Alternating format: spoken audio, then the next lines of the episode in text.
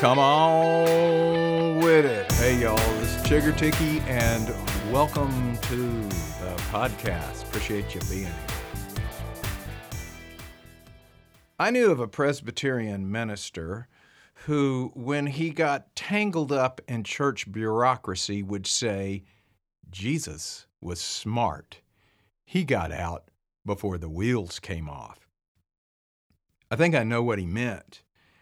I've spent over 40 years working in two central institutions in our society 25 years in the church, and now 16 and counting in public education. It occurs to me that neither the church nor public education began as a bureaucracy. Both began as missions. For the church, the mission was to spread Christ's love to the ends of the earth. For public schools, the mission was to educate every child, regardless of status. Both missions are enormously honorable. Loving one another helps us to be who we are meant to be, and educating our children to be clear thinkers and learners can only improve society over time. But in both cases, the church and public education, it didn't take long for the mission to descend into bureaucracy. And when that happens, the mission gets put on the back burner. The front burner becomes all about keeping the bureaucracy alive. In the New Testament, by the time you get to the book of Acts, which chronicles the church right after Jesus' resurrection, the mission of spreading Jesus' love is already turning into a squabble over political authority. You get a dialogue that goes something like, Yeah, yeah, yeah, we're going to spread the gospel, but first we got to figure out who's in charge here. I say it's me. Which fetches the response, Oh, yeah? Who made you boss? I say it's me. And amid the shouting and jockeying for power, the mission of spreading Christ's love gets lost. Something similar happened in public education. In the beginning, a couple of centuries ago, people like Horace Mann advocated for educating every child. This mission pre- prevailed in state legislatures across the nation.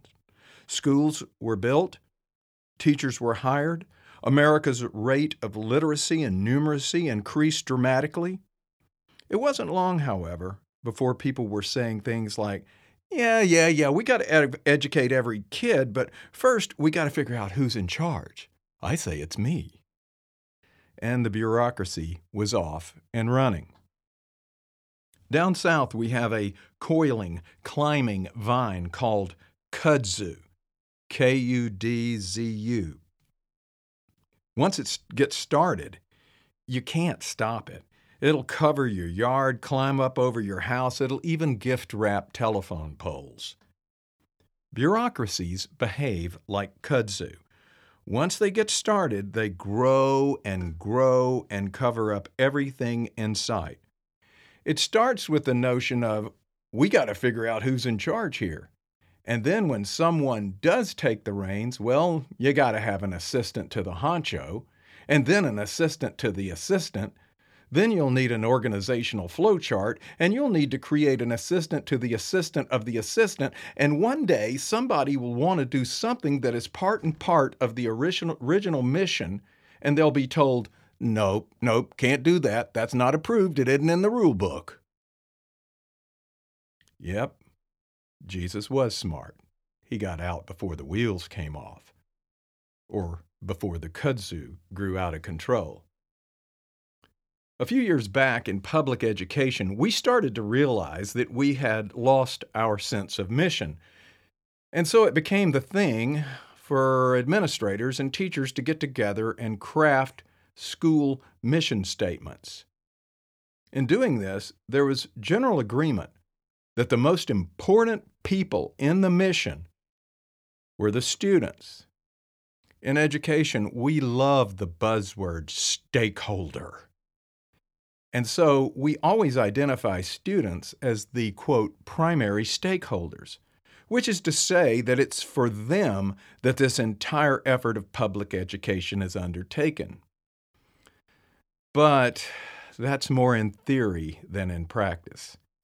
I hate to say this, But in many respects, the students come at the bottom of the list of priorities. Over the past few years, I've thought a lot about this. I've tried to look at public education from a variety of angles, and I can never get around this disturbing fact. The farther a professional educator gets away from the students, the more power and money that educator will receive. I'm going to say that again because I really want you to think about it. The more distance educators put between themselves and students, the more power and money they earn. That's what the kudzu of bureaucracy has done to public education. This past week on social media and on chiggerticky.com, I posted a little bit of homework for my listeners. It's an organizational flowchart that I devised. You can also see it on the podcast show notes for this episode. It's really kind of a map of the bureaucracy of public education. I'll describe it if you're not looking at it. In the middle, you will see a four level pyramid. The top level is what I call chief administrators. These are at the very top of the pyramid. These are your school superintendents and their assistants. These are the folks who set policy and who coordinate the bureaucracy. At the level just below them, you'll find school principals and their assistants. Then, at the level beneath that, the third level down, you'll find the teachers and the teacher's aides. And finally, at the very bottom are the students. So there's your pyramid. If you're not looking at the chart right now, I hope you have a mental image of it. At the peak, of the pyramid, chief administrators. Beneath them, school principals. Just below them, classroom teachers and aides, and at the very bottom, students. Now, on the chart, to the left of the pyramid, you'll see two categories, and to the right, two more categories. Let's start on the left. The first category on the left is power and influence on policy. You'll notice that this power and influence on policy is concentrated at the top and diminishes as you move down the pyramid. This is not uncommon for a bureaucracy. The next category is salary level. Again, it's concentrated at the top and diminishes as you move down toward the bottom. Now, over on the right side of the pyramid are two more categories, and these are two that I find especially interesting. The first one is average years experience in the classroom. This one works inv- inversely from the two on the left. And this one, people in the higher portion of the pyramid, chief administrators and principals, on average have fewer years experience in the classroom than do teachers and students. Now, the final category is essentially how long has it been since the educator was last in the classroom? And here is where we see that in the case of administrators and principal and principals, on average, it's been a bit more than a minute since they were last responsible for the day to day activities of a classroom. Again, this is not unusual in bureaucracy. That the people on the front lines who are engaged in the original mission would have less power and influence and be paid less than those behind the lines who are in charge. But this is also where bureaucracy gets into trouble. This is where the wheels come off. Now, before I go any further, I want to clarify something. Please listen to this carefully. Chief administrators and principals, at least the ones I know, are very decent and good people. They entered professional education because they love kids and they want to build better futures for them. Chief administrators and principals tend to be talented, good hearted people. My beef is not with them. It's with the system, the structure, the bureaucracy, the kudzu. That's what I have a problem with. And now I'm going to give you just one example. I could give you many of how dysfunctional this bureaucracy has become.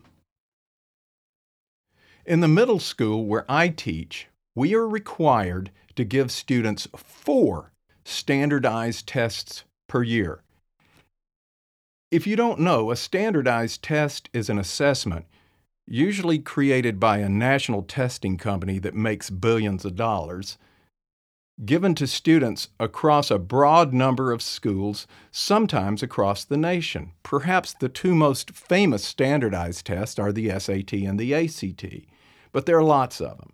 We give four of them every year one at the beginning, one at the middle, and two at the end of the year.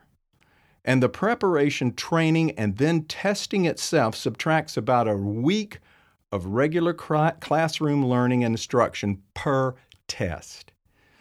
That means a month of instruction and learning is lost given over to standardized testing. Now, in my school, I do not know of one teacher, not one, who thinks we should be giving four standardized tests a year. And certainly none of the students think we should.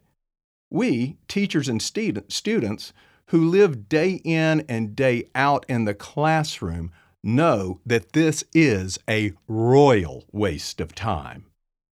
But this is not our decision. It is literally above our pay grade. It comes from those at the highest levels of the bureaucracy, those who are farthest removed, both in time and physical distance, from the classroom. Again, I want to be clear. I don't think they're making these decisions because they're mean and heartless people. They're not. I'm sure they're making these decisions with good intentions.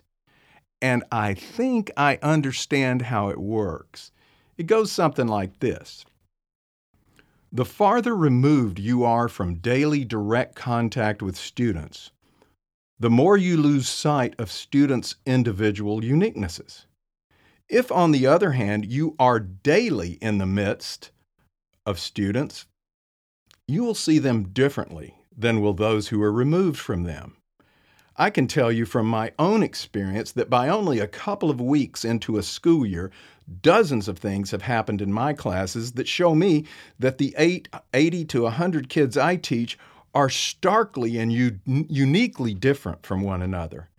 They see the world differently from one another, learn differently, respond with differing emotional patterns. For me, each of my students is like an unfolding novel or autobiography, wonderfully different, and their names, to me, mean rich and profoundly different things. If I don't have this daily experience with a variety of students, then my mental image of students automatically starts to melt into a hazy, generic, uniform student. And that is what happens when you're removed from daily contact with students. But in every educator, including administrators, there is the desire to recognize students as individuals. But what happens is this for administrators, without the daily direct experience with students, well, these administrators begin to see students as data points. How can I tell one student from the others? Test them. Look at their varying scores. That'll help to help me to see who they are. If I can see them on a spreadsheet, the data will show me their differences. Here's a thought experiment. Imagine yourself in a place where there are students, teachers, principals, and chief administrators. Consider it sort of sort of like a cocktail party. I know it's probably not right to have students at cocktail parties, but imagine that kind of environment. Now pay attention as you mill through the group, pay attention to who in this group is talking about data. I guarantee you it's not the students and it's not the teachers.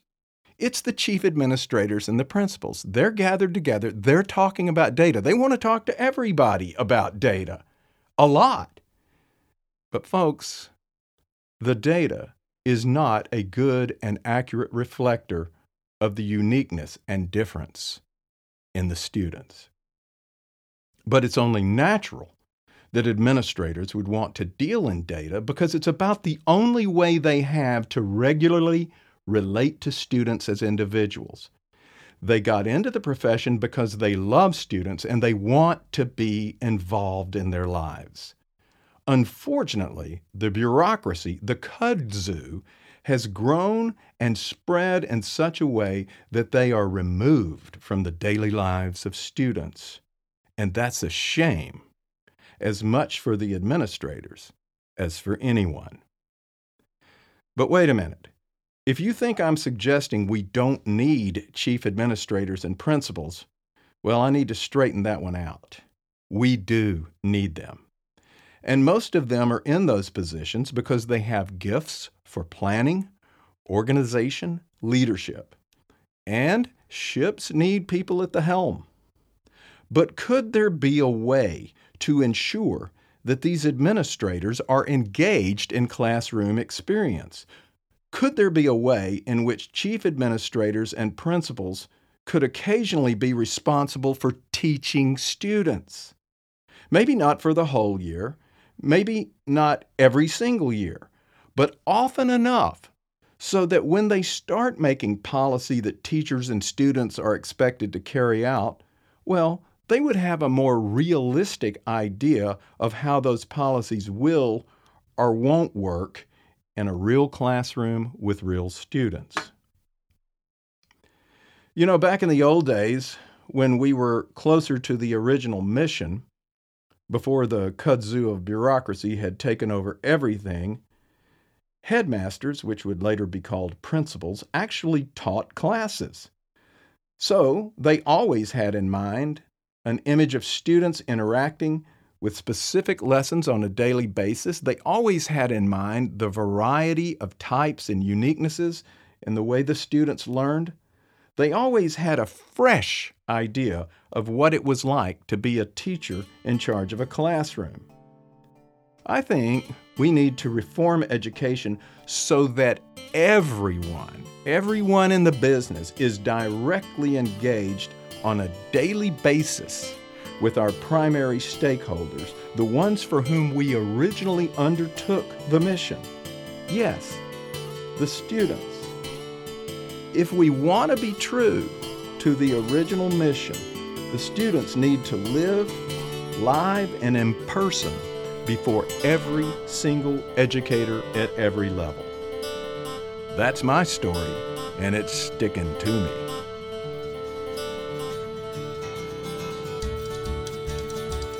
Everybody who can hear my voice right now is wonderful. Thank you for being here. Don't forget to visit me at chiggerticky.com. I would love for you to email me at chiggerticky at gmail.com. And I hope you'll be back next time. Be kind to one another. Yeah, Ezra. Be excellent to one another. Y'all come on with it.